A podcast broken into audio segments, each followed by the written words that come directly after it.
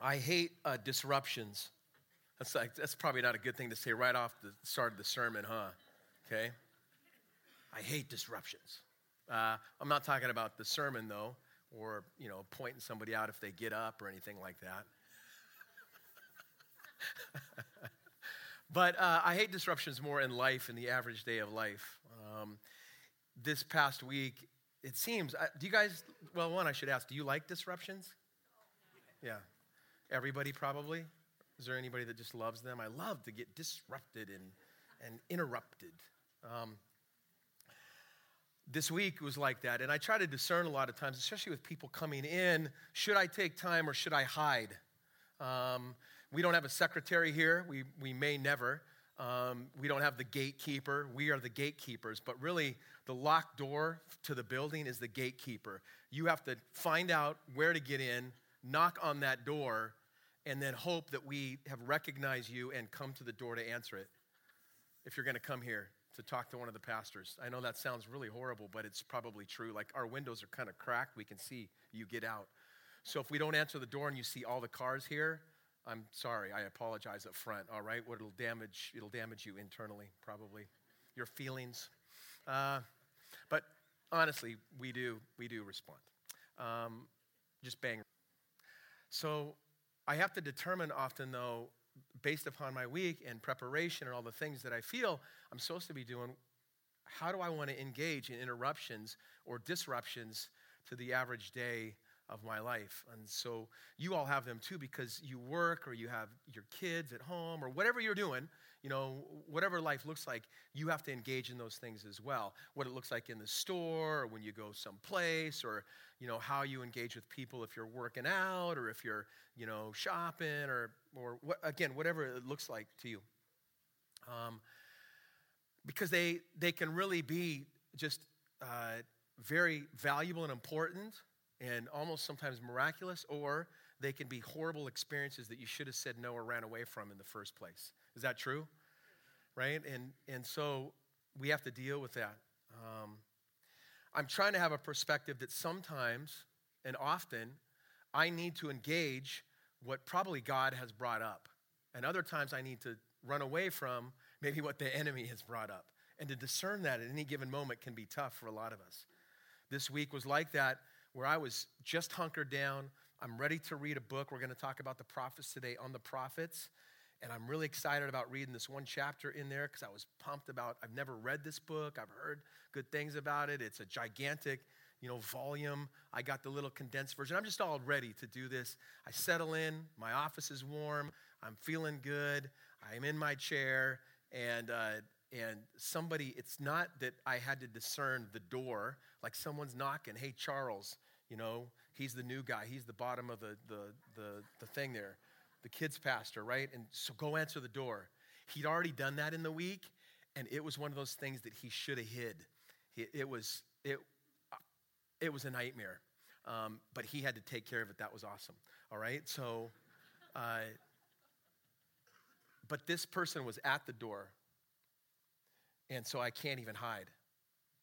And um, he says, Hey, do you got, I love this. We have all done this. You, do you got five minutes? Does that mean five minutes? When you say that to someone, does it mean five minutes? No. Okay? It's a lie. Okay? I do that to people all the time. Do you got a minute? That's no. You got a half hour, is really what that probably means, at least. So I sit down and realize into it five minutes needed to be 50 minutes, needed to be longer. Because there's moments when you need to discern someone needs to talk, their heart is broken, and if we believe in what we believe in and what we have, then we need to listen. So there's my other part is I need to listen better. There's other times that disruptions are just disruptions and I need to say no because of some bigger story or bigger picture as well. You all probably have to discern that in some way. The prophets that we want to talk about as we talk about the story of God are often disruptors to life. We'll talk about that in just a moment.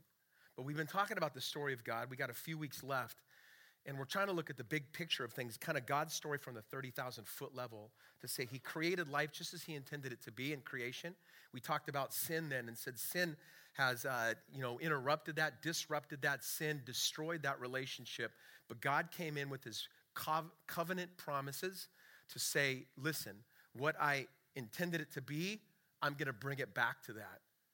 And so he did various things at times to engage in our lives, encounter us, to bring us back to him. And he'll do it everything from, again, this covenant promise that he, and then we walk through all the way to Jesus when really you could almost say the covenant promise shows up in the flesh on earth. And then a Revelation will wrap up and say he's bringing it back to as he intended it to be. But we have glimpses of that constantly through Scripture. So we talked about, um, you know, uh, priests and the tabernacle. And then Brent brought up kings and kingdom all these things that God would do to kind of show up in our life to draw him and his, pe- his people back to him. Um, and yet we struggled with that. They were imperfect, yet good things from God. Kings, priests, good things, but imperfect. And ultimately, we're learning too that everything points to Jesus. The perfect, we'll, we'll share this at the end, the perfect prophet, priest, and king showed up on earth 2,000 plus years ago. And it, he fulfills everything that was shown in there. It also showed us, and has been showing us, and will show us again today, that our ways, even though God comes in that way, our ways are, our ways are imperfect. The kings, even though God allowed them to pick a king because it's what they wanted, they weren't perfect. They were humans. And it ultimately showed us the king's not the answer. Right? Our leadership today, I love our country. But the leadership isn't the answer to restore God back to the human life as God intended to be. If you didn't know that, all right? They can be good things we should pray for, lift up, right? Locally, globally, nationally, but they are not the answer. God is the, I believe, God is the answer. Coming back to how He intended it to be. The priests, though great, God established them. They were not the answer. The great priest Jesus is. And we'll see that in the prophets today as well. So we're looking at the story of God. Creation covenant, God, we said, desires to personally and permanently dwell with his people. So we've seen this in all of Scripture. And he, if you're here today and you are far from God, you, man, I, I, I pray, as we said last week, and we'll repeat it again today, come back to God if you run from him, come back to God. He's compassionate, loving, has mercy for you. And I believe that he wants to personally and permanently dwell with you. And I believe Jesus is the answer for that. So, whatever you've done, wherever you've been, the answer God always has for us is come back home. Come back to God. Yeah, but I come back to God. But you don't know what I come back to God. I believe that. I believe Scripture teaches us that. Throughout the Bible, um, up until the arrival of Jesus, God, as I said, encounters his people, disrupts their lives, and he's constantly calling them back to him. He wants them to follow him, he wants to take care of their sin, and he loves them, but there's a problem. Now, Jeremiah, one of the many prophets, brings this up. There's many scriptures that say the same thing. It's verse 24 and 26 um, it talks about now we're, we're coming to this point before Christ where the prophets kind of were a big part of Israel and the people. And it says that he, he wants to do all this for his people, he wants them to come home. Um, he has answers for them. He, he speaks to them through, you know, prophet, priest, king, and all the things that he does. But here's what happens this happens many times in Scripture. We read this and see it. But my people would not listen to me. They kept doing whatever they wanted. And it says they followed their stubborn, the stubborn desires of their evil. They went backward instead of forward. From the day your ancestors left Egypt until now, I have continued to send my servants, the prophets, day in and day out. But my people have not listened to me or even tried to hear. They've been stubborn and sinful, even worse than their ancestors. Man, are we dealing with that thousands of years later? We are. That's ultimately my problem. God, in his creative way, compassionate way, sometimes very disruptive and, and, and struggle in all that way, is constantly coming in saying, Run, come back, run. and I, I oftentimes say, No, I want to do it my way. I want to do my own thing. He'll come in and say, Here's the perfect way. I know it's tough. I know there's going to be suffering. I know there's struggle and times of joy and great. It, there's all this mixed in together.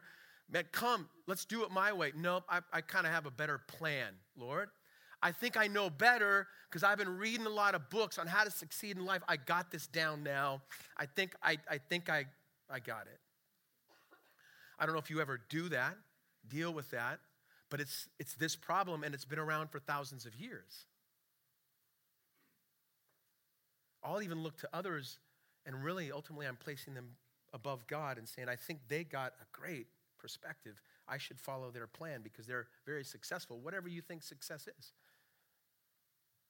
And so, this is a struggle that's been going on. This is repeated over and over and over and over again, despite God, through his prophets and his people, coming in and saying, Don't do this.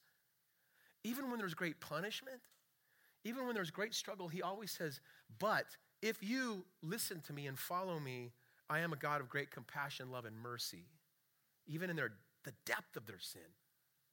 So even if you're here today or you know of someone that is super deep and you just want to give up on them, that's not God. That is man in our perspective. And you may have to have boundaries and step aside, but listen, God does not. And my answer to them would still be come home. Stop doing it your way, do it God's way. But that's a choice that He's given us. So you have that choice. Now that happens today, even in, we could say, the New Testament, this comes up. This is 2 Peter 3 2 through 4. I'll even read a little extra down um, from it. But Peter would write to the church, to people, he'd say, I want you to remember what the holy prophets said long ago. So Peter shows up during Jesus and after Jesus. He's still around when Jesus goes, you know, to heaven. Um, and uh, Peter writes these words I want you to remember what the holy prophets said long ago and what our Lord and Savior Jesus commanded through the apostles. So he's bringing up all this stuff. Remember all this that they said. Most importantly, I want to remind you that in the last days, scoffers will come, mocking the truth and following their own desires. There, he brings it even to the context of today. That's, that's, we have that happening 2,000 years later, now today. They will say, What happened to the promise that Jesus is coming again?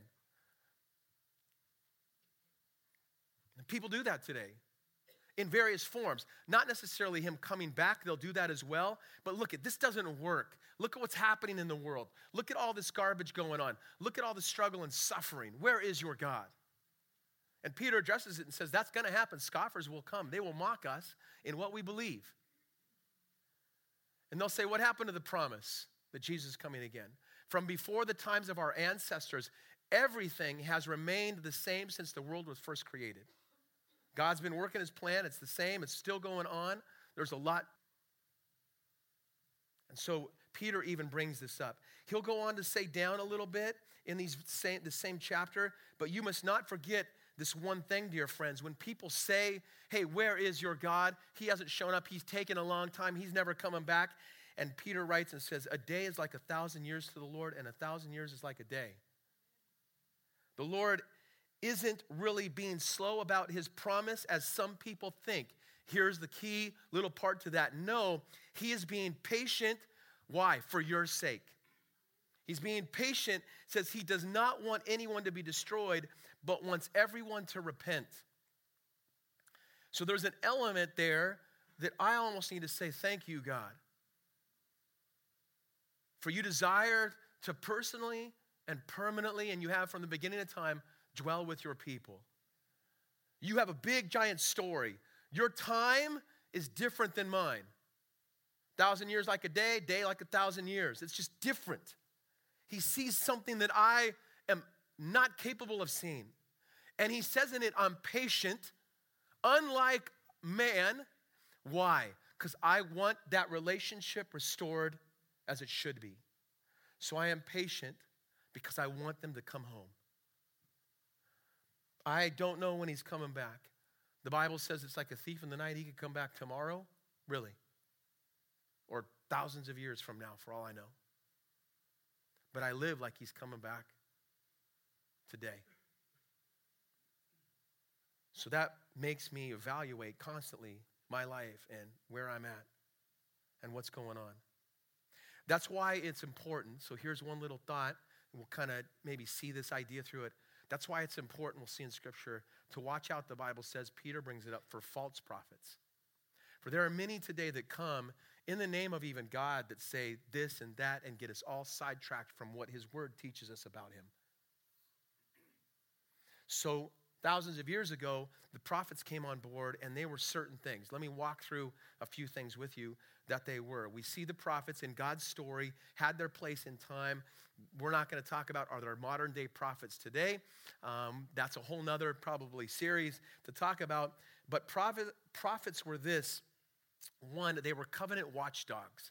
So, one of the things that a prophet would do, and there's elements of that today, and we'll see that in the life of Jesus, they're covenant watchdogs. Prophets would speak to and talk to uh, the promises of God. So, in your notes there, you'll see they were to watch over the covenant of God. So, constantly, one of the things that we'll see them do to the people thousands of years ago, but also still today through, through the word, because Peter wrote in there, listen to what the prophet said. He pointed us back to what these promises were. Because these men and women were covenant watchdogs. We are here to oversee the covenant of God, to remind people what God promised. They speak to, they stand upon it. One of the things that I read, I don't know who said it. It's a quote from them. It's one of the, the, the commentaries or books that I read. I just can't remember where I, I read it at, but it said prophets, prophets were often more concerned with faithfulness to God's promises than the development of new paradigms. So, a lot of times, the prophets, what they're doing is not trying to start something new. They're not creating new theology. That's one of the things that you can watch out with false prophets. Is a prophet, if there was some today, are they referring back to the covenant of God or are they just creating a whole new theology? So sometimes, even with, you could say false teachers, false prophets, false priests, call them whatever you want, just false is the key word. Are they trying to create some whole new theology and paradigm? Or ultimately, are they pointing us back to the great covenant of God? That's a great way to think about it. So oftentimes, the prophets are doing that. Because a lot of times we only think of when we say prophet, we think that they foretell the future. There's a part of that in Scripture, but most of the time they're addressing some immediate need. And so they're covenant watchdogs. They're going to oversee the covenant of God. Two, uh, you'll see in your notes, they were a voice from God to man. Priests, man to God. Kings, kind of in between, just kind of teaching the people how to live for God. That's what they were supposed to do. Prophets, they spoke from God to man. Again, that's why we got to be so concerned with false prophets who speak to really what the people want to hear not what God is actually saying. So these prophets would speak from God to man. Um, and here's one of the things that I really was challenged with as one of the leaders of the church. So often, because eh, I've just been reading through Isaiah and Jeremiah, not just for preparation for this, but just in a chunk of my Bible reading. And it's heavy stuff. Sometimes you don't even want to read it because it's a little depressing, discouraging, and, and pretty hardcore. And they did a bunch of crazy things. We'll talk about that in just a moment. But, um, you know, I don't want to wake up one day and feel that God told me to walk around town naked for three years. That's what one of them did. And you wouldn't like that either, right? In fact, I'd probably be locked up, arrested, and locked up for a long time. I wonder what that would look like today, but although we engage with that on the property quite often, uh, you'd be shocked and surprised. Uh, even this week, I had an encounter with a guy. Um, he wasn't naked. I don't know if that's what you had in your mind, but, and it wasn't me. So, but one of the things that challenged me, and I think it's good for the leadership today, so elders, pastors, um, for any church, and specifically here at Journey, often the prophets weren't just speaking to the people, but often the prophets were speaking to the leaders. Because then the leaders were supposed to act like what the prophets were saying and then visually show the people how to live that way by the way they lived. So there's a lot of responsibility there. Because the prophets would come in and talk to the king directly. Many of them had great respect of the kings, even though they didn't agree with them. Sometimes so much so that they, I know, like, I think it was Elijah, one of them, like, this one king hated him. So there was another king that came in and said, Hey, what did Elijah say? And the, the other king's like, I don't want to talk to that dude. He always says bad stuff about me. So they, no, I want to hear what he has to say. It was this whole, there's a great story there, but I don't want to get sidetracked. But so often, the prophets would speak to the leaders, and then the leaders were to lead the people. And I thought that was really great for me to be challenged by that, so that when I read God's word, I don't think of it as something you're supposed to do, it's something I'm supposed to do and how I'm supposed to live my life in light of that. So they were a voice from God to man. Let me run through some things. And you got a little spot on your notes that says a voice to. Just write down what you thoughts. We'll come back to that in a little bit with Jesus. But one of the things that they were a voice to was a voice to what God was thinking and feeling.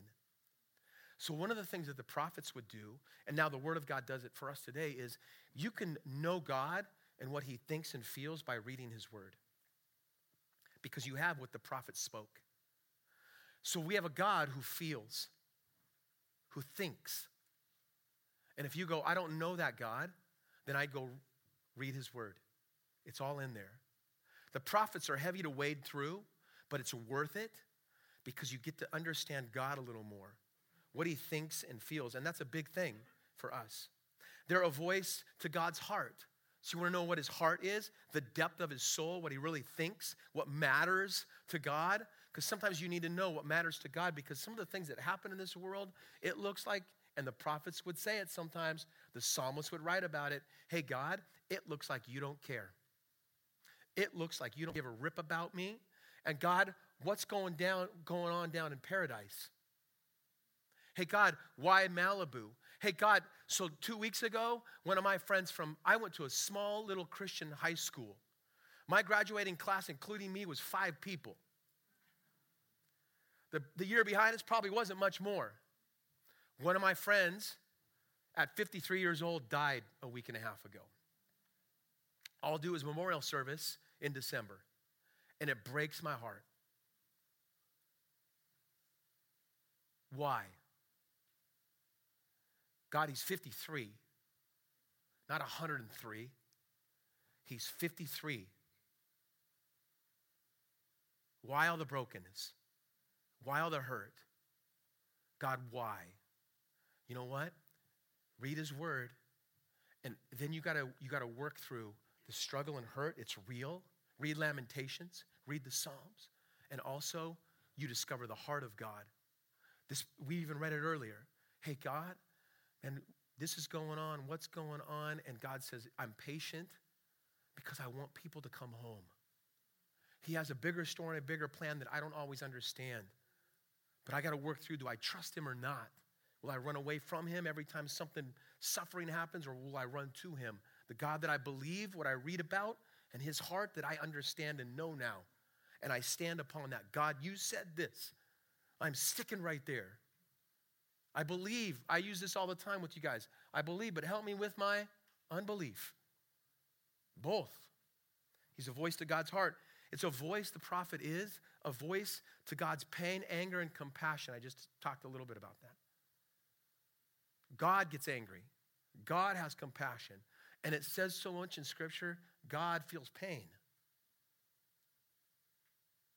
God feels hurt. They're a voice not only to that, but they're a voice to what is and what will be. I told you already that, listen, the prophet's often speaking to what is immediate, not just what is going to happen someday.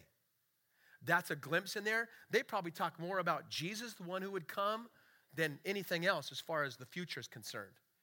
But so often they're talking about what is going on right now. Everything in God's word isn't for some future date. It applies to us right now. I've told you before, we're living in eternity. We're already living. This is not heaven, but we're already living with God. So I'm in it already. I long to be with Him, and I long to as and where uh, He created life and intended it to be. But man, We're, we're in it right now. And it is relevant for today and future. They're often a voice to judgment and hope, of judgment and hope. So sometimes we're going to read scripture and it is it it is condemning. Not in a way that I'm condemned and going to hell unless you don't follow Jesus. But you have a choice. It's your choice to believe it or not, to accept it or not, to receive it or not. But sometimes for me, I read God's word and it's convicting. And I like, I, I leave it and go, wow, I, I need to make a change. But it's also a voice of hope. Judgment, conviction without hope is death. Wow, that even changes how I operate. When I feel a judgmental spirit coming on, any racist attitude, it needs to be destroyed by God. Has no place in God's kingdom. So I'm judged when I read it and go, wow, look at what he said here. Look at how they acted. Look at what they were doing to the broken, to the hurting, to the homeless, to the child, to the women. To, look at that. It convicts me. But then I also receive and need to give out hope, but it doesn't have to stay that way. And so they're a voice, the prophets are, to judgment, to hope. They're a voice, this is a biggie, that calls us out of religious activity and into relationship with God. So, one of the great things that the prophets were doing was calling the people from religious activity, doing things that didn't really matter to God, but they thought it would please a God. So, he calls them out of religious activity that wasn't serving God or following God. It, was, it, it meant nothing to him, and calling them into a relationship with God, their creator. So the prophet would come in and do that. And so it was very, going back to even think my own disruptions, it was very disruptive to their life. When all of this happens, even today, it's very disruptive to me. It shakes me up, maybe. And with that, then, there was also this voice of repentance. You need to repent, Ron, and come home. Hey, God, forgive me. And He does and I run back to him, not away from him. So they're a voice of repentance. Now, these men and women were not just moral teachers, but uh, it's an, I, I love this part of it. They were very creative, out of the box, filled with poetry. Art, art, they had an artistic quality to them, and they were never just presenting another ideology. Uh, they would allow they would not allow their message to be reduced to a formula. So, a lot of times we want to take scripture, and one of the things I appreciate about the prophets is they didn't allow scripture to be just God's word to be reduced to a, a bullet point checklist. Now, we are into that today. You have a piece of paper with fill it, you love it, maybe now. We, we hadn't done this for seven years. We're doing it now. And if I stopped in a month or so, you'd probably go, I'm leaving this church. And I go, why? Because you stopped doing the fill in the blanks. now, we have been presenting why we're doing them, right? And if you, it's funny, but if you're church people here, if you know what I mean, mm, there's a lot of truth to that, right? So the prophets allow relationship with God to turn into bullet points, check boxes. Now, those are good things. We are going to do that often. But if you only receive it that way, read it that way, live it that way, then you're missing out on something much grander and greater. Okay, so they're all creative.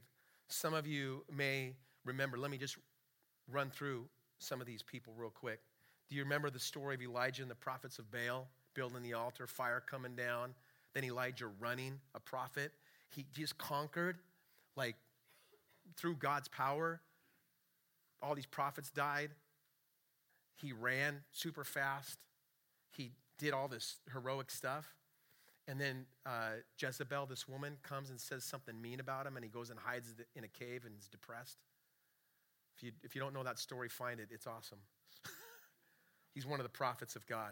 There's crazy stuff that goes on there. Ezekiel, one of the prophets that you'll read about, his whole prophetic book is sometimes you're just like, I don't even know what's going on here. You need an interpreter. But one of the things he did, God had him do, was he laid on his left side for 390 days to symbolize the 390 years that Israel had sinned. Daniel, this one really bothers me, it's really tough. He stopped eating all this delicious food and became vegetarian. What?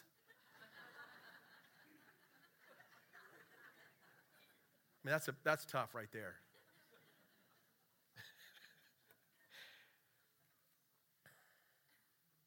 Isaiah uh, wandered around Jerusalem naked for three years.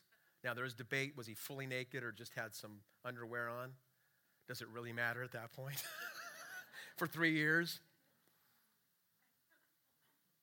And he showed, it was a, a, visual of showing, a really great visual of showing just a relationship with God and his people and the brokenness and sin and hurt.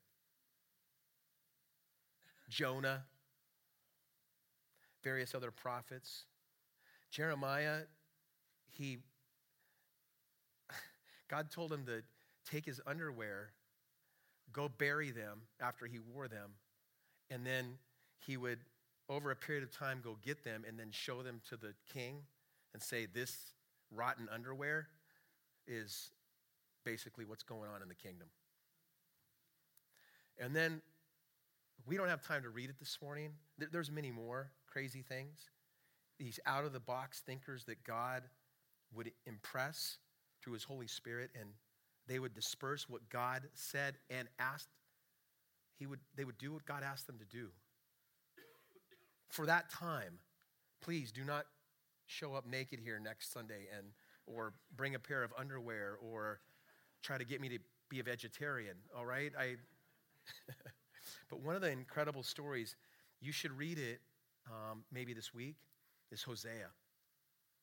Now, there's a lot to the story, but Hosea, one of the prophets, um, he married this woman, and basically she was an adulteress and had an affair.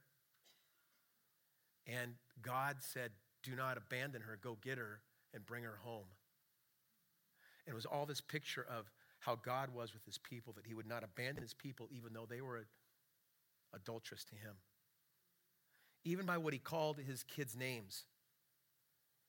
Unloved and were pictures of God loving his people and being his people. It, it's just amazing. Hosea was a great book of a call to repentance. And we see all, the, all these in some way, and all that we read about the prophets were pictures of Christ and the church.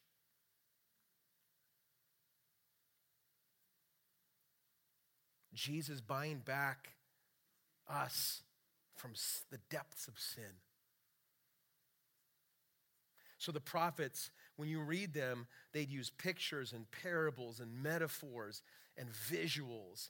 And they'd cause us, I was reading about this, they'd cause us to have like this 360 view of God. We often tend, like when we make bullet points and lists and we turn the Word of God into that, it makes God kind of flatten out, if you know what I mean. Like it just seems like, like it's not real. And it's, we miss out on the experience. And all of a sudden, it seems like God's just flattened out. It's just, here's the list. He's this, and that's it. And we read the scriptures that way, and your, our lives turn into that way. And suddenly the prophets come in, and then we see later Jesus, and it gives us like this 360 view of God and how he feels and what he looks like and his anger and pain and compassion. And it's when they do some of these crazy things, it gives us a visual of how he operates. So when I go into Costco, do you guys like Costco? If you don't, or I, I guess it doesn't really matter, but the other day, this happens often. Um, I'm going to meet my wife. I go, I got to go to Costco. I told her I need to get some dog food and cat food. You know, otherwise they're going to be angry at us and they can't feed themselves. This whole crazy thing, right? So you, you want to go to Costco because when you go to Costco, you don't just buy one thing, you leave with 10 things, right? And, and it costs a ton of money and you wonder why and whatever. Okay, so there's all that going on. Yes, I'll meet you there. We meet there. Um, at one point, she says, I'll be here at this time. I said, okay, listen, I'm going to be in the TV area. Okay? Let's be hanging out in the TVs. Why? Because the picture on some of these, like 10K or whatever thing they call them, is incredible. Have you stood there sometimes? I am in awe. Like Heidi, you will find me at that the best TV in Costco just staring at it. That's all you and it's true. Like I am amazed. There's a couple of those TVs. I want to like I want to go behind the TV and look and go, am I like inside this world that is going on here? They are awesome. I need one of those. But they're also ungodly as far as the price, right? And in a year, they'll be down to like, you know, they'll drop thousands of dollars or whatever. But they are incredible. This 4K or whatever, I don't know. Sean probably knows all this stuff, but it's awesome. It feels like you're in it. In fact, I think sometimes the picture is better than what's going on in real life in the place. and it, it gives you a visual and a view that's mesmerizing at times. The prophets invite us into that with God. Walk around, see and experience God. The, whatever you determine it is, good, bad, and ugly. The prophets even don't let us hang out in just all the pretty parts. In the church, we tend to want to do that. I want to do that. Even preaching to you guys. Let's just hang out in all the fun parts. But it's not all that, is it? The prophets are one. Even Jesus does it when he comes. They give us a 360 view of God, the 4K, this ultra incredible picture of who God is and what he is like. It's him in high resolution. So here is the deal then. To experience that even today, well, even after the 400 years of silence, because the prophets end and we said last week 400 years of silence. God is not present in the tabernacle, it's been destroyed. Herod rebuilds it in the time of Jesus, and he, but God doesn't even go back in it again. It's just an incredible building. And 400 years of silence have happened. We need, God sent him in high resolution in the form of Jesus. Something, someone that I can physically actually, well, could you imagine being one of the disciples? Touch, smell, experience, eat with, talk with, experience life with, see what God is like through the life of Jesus. And I'm jumping to the end, but man, now, as the tabernacle temple of Christ, as a follower of Him, what we talked about in Scripture last week, we are to give people the 360, ultra high def vision of God. After 400 years of silence, and previously God using priests, kings, prophets to connect and reconnect with his people, we realized they were not enough. So God shows us what we cannot do, and he sends Jesus to earth as the perfect prophet, priest, and king. And we see God for the first time in a lot of ways in high definition. We need Jesus. Nothing else will do. Everything we read about up to this point points to him.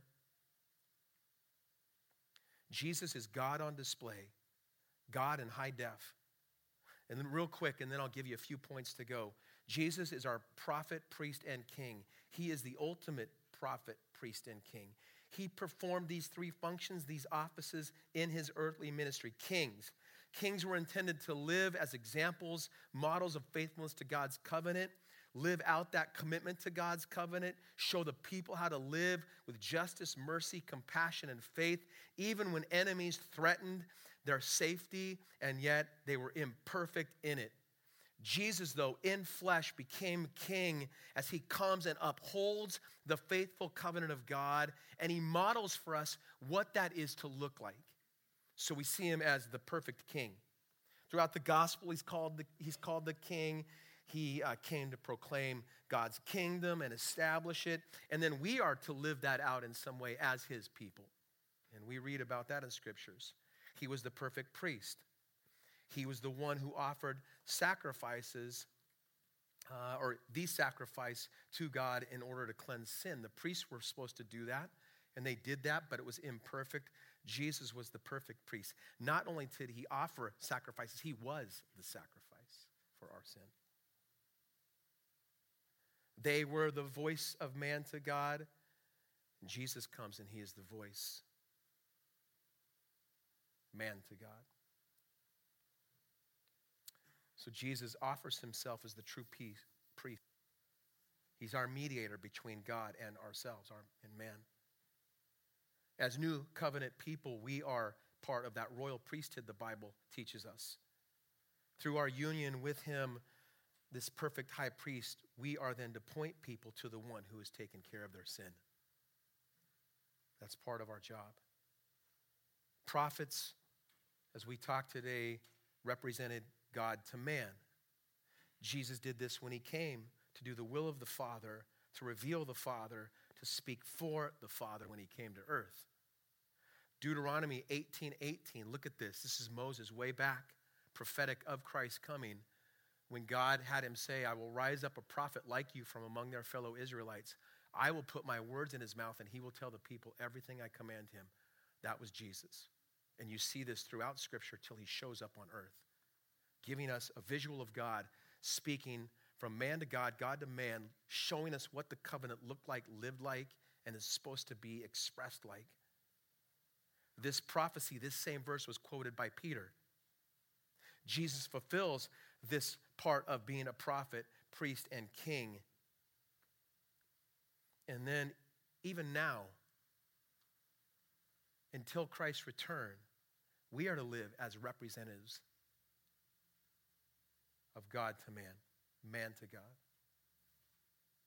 We read this before. It's 2 Corinthians 5:20. You can look it up later on, maybe write it down, read it. It's awesome.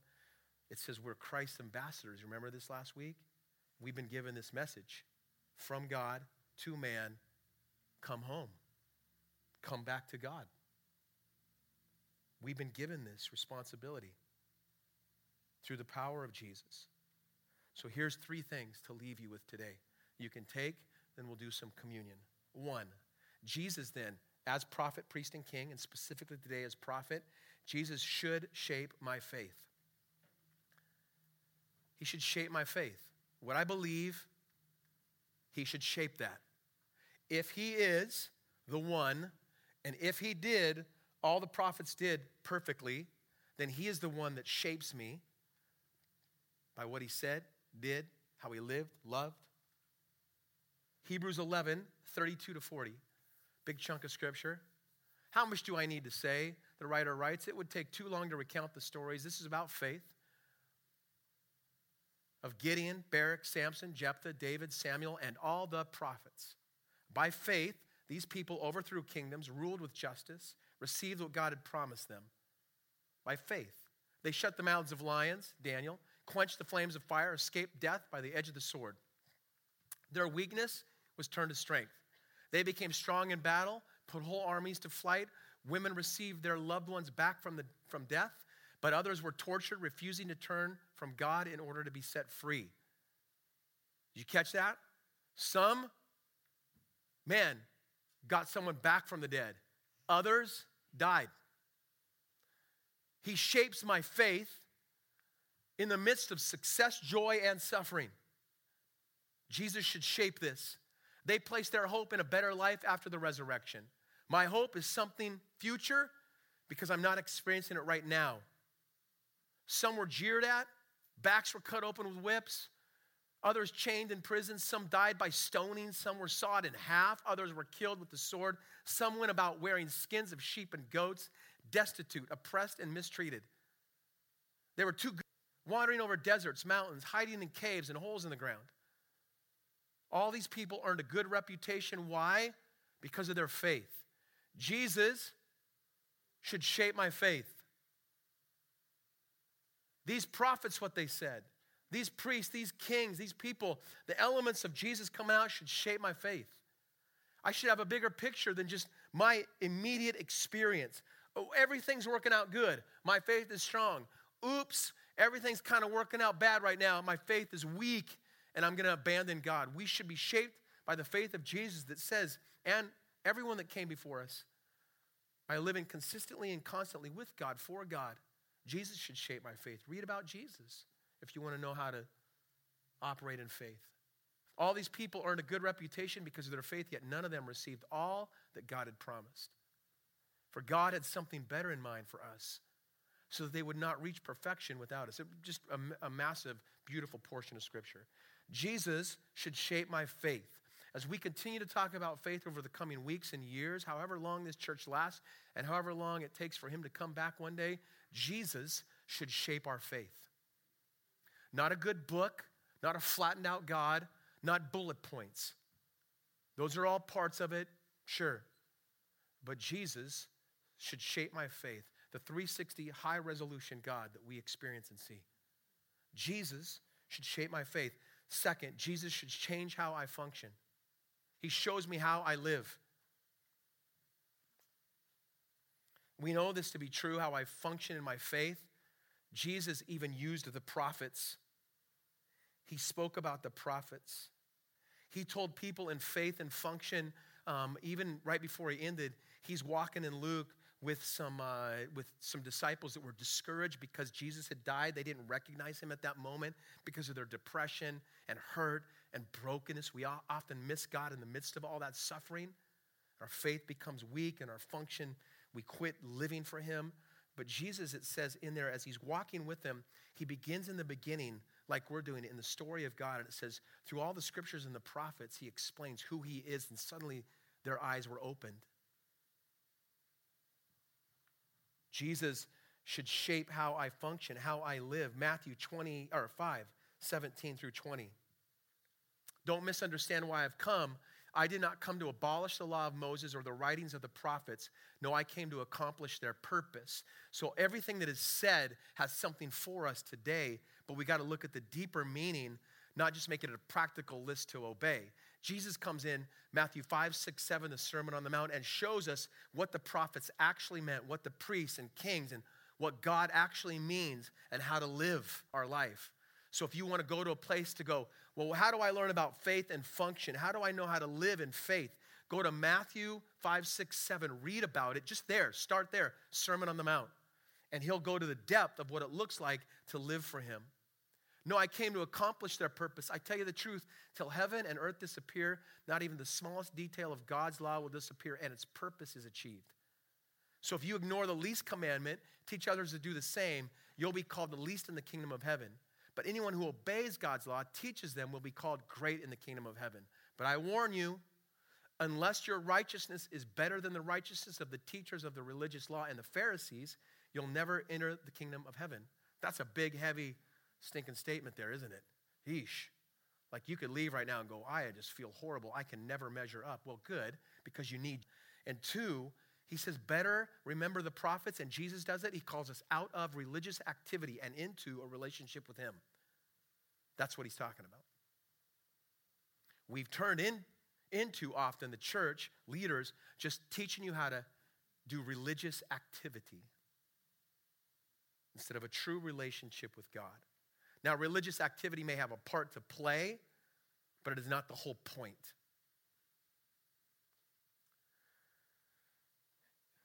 But I warn you, unless you're better than the Pharisees and religious leaders, you'll never enter the kingdom of heaven. Jesus should shape how I function, how I live, how I speak, how I act, how I preach, how I create. He shapes our present and future. So here's what I want you to think about to wrap up allow the Word of God to prophetically shape your life. Now, when I say prophetically, instantly some of you might go to some future stuff some prophecy of what's going to happen. It's not what I'm talking about. As we read about the prophets and what they did, I want the Word of God to shape my life that way. What do I mean by that? You could write some things down, something that speaks to you. Study God's Word to know God's heart, what He's thinking, feeling, His pain, anger, and love. So I pray that God's Word shapes your 360 your high resolution view of God. I want you to read God's word to get to know God. Don't even rely on what I say up here. Go back to His Word, sometimes even to make sure what I'm saying is right. You want to know God? Get to know Jesus. You want to know Jesus? Get into the Word of God. You don't know where to start? Matthew, Mark, Luke, John. Four big old books, stories about Jesus. So I pray that the, the Word of God prophetically shapes your life. You want to know His heart, what He feels, His pain, anger, love? Get to know Him through His Word. I pray that you allow the Word of God to prophetically shape you by hearing the voice of judgment and hope. I pray that when each one of us reads the Word of God, that we are convicted of sin. But we don't live in condemnation. We run to the one who took care of our sin, Jesus. So that in turn, you hear and listen, if we're going to live it out, we call people out of sin. That's part of our message. Come home to God, though. We call them out of sin into relationship with God. We're, we're so good at calling people out of sin and judging them. We should be just as good of also giving the hope that Christ lived and professed. We should. That makes it easy to engage with people who don't follow God. Why? Because I want them to come home. I don't want them to stay where they're at. I don't just condemn you to hell because you don't believe what I do or because you're disobeying God's word in some way. I may say, listen, here's what God's word says. You pick and you choose. You know what I want though? I want you to come home. Come to Jesus. He has an answer for that. Or keep trying. Come home though. So I pray that when we read God's word, we hear conviction. We hear a little bit of maybe there's judgment in there. But we also read in the hope of God that's given to us. That hope of glory. I pray that you allow the Word of God to prophetically shape your life by disrupting your religious activity. It's a call out of that. I pray that we read it prophetically because it reminds us of His covenant, that it drives us to repentance. I pray that when we read it prophetically, we get a 360 view of God, high resolution of Him something that sometimes goes, wow, you know what? I'm reading this and I got to learn some more because I want to get, I want to look like all behind it and in it. And I want to experience God for who He is. I know it's crazy. There's a lot in the church world sometimes that we say, to go experience God, I need to go. This happens when I go to Israel. We need to go to Jerusalem to truly experience God. Hogwash. He's present with us right now. Baloney. I don't got to, I, I don't. God is doing miracles in other places that are amazing that I don't understand. He's doing stuff that I can't explain. I don't know sometimes to discern what it is because some of it might be a little crazy and wacky. I don't know. Is it God somehow doing something to get people's attention? It should be filled with hope of God, though, and all, you know, all this good stuff. There's so much there. But listen, if you're going to pull away from the Word of God because you think you need to experience Him s- separate from this, it's trouble. It's big trouble. You don't need to fly somewhere to experience God. You can experience Him yourself. You may need help with it. You may need to lift up in some way because of the depth of your sin at the moment, but you can experience God through His Word prophetically speaking to your life. Worship team is going to come. We're going to take communion, sing a song, and then uh, Scott Randall's going to come pray for us and uh, share with us, bless us to go.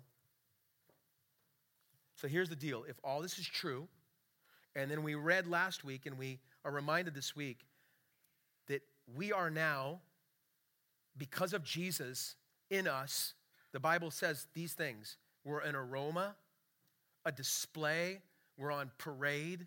Words will be used like that. We are, it's scary to think, as followers of Christ, we are a high resolution picture of Jesus in the world. What I want, what I struggle with, and I am I know I'm not even close to it many times is when I walk when, when you leave well right here now, but when we walk out these doors today and we go to a restaurant or you go to your home with your family or you go to the gas station or Starbucks or whatever you're going to do, do you know as a follower of Christ the word proclaims to us that we are a 360 view of Jesus? because he lives in us. So, if that's true, we're not Jesus. he is, but him in us, working through us. So, people are seeing a high resolution picture of God. Not the complete one. We're hopefully pointing them to the complete one, Jesus, but at least part of one. So when they walk around my life and look, I wonder if they see Jesus, even a little bit. And that's not to guilt us into something. You have to evaluate that for yourself. It's just to be honest about what His Word says. So may it prophetically speak into our lives. If you'd stand with me. Maybe you can evaluate today through communion. I love communion. Communion is a prophetic way for us to proclaim Jesus now and future. So Jesus is proclaimed to the world when we take it when we take it for ourselves, we're looking around at God in a very full way where we're saying, Jesus came, this piece of bread, it's like a little, what a prophet would do almost. Take this bread, eat it. It's the body of Jesus. It's not his real body, but it symbolizes him. Take this cup, it's juice, but it represents his blood.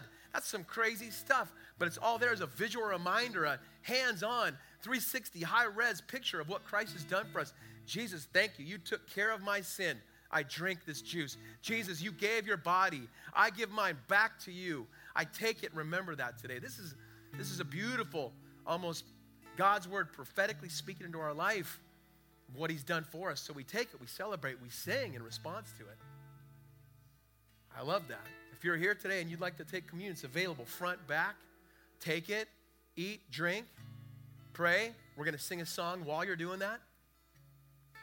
And remember what he's done for you. If you're here today and you have not made a decision to follow Jesus, here's the simplicity of it. Okay? It's not a prayer. You can pray a prayer, okay? But really, to get the full view, the full picture, is this take your life and just give it to Jesus. Hey, I've been doing it on my own. I've been trying to be my own priest, my own king, and my own prophet, trying to do my own thing now in the future. And so, I'm not going to do that anymore. It's going to be a struggle. There's going to be suffering, ups and downs, and an amazing joy. And you join a bunch of people that are trying to do the same thing with you. The starting place is this God, I give my life, all of it, to you. In Jesus' name, amen.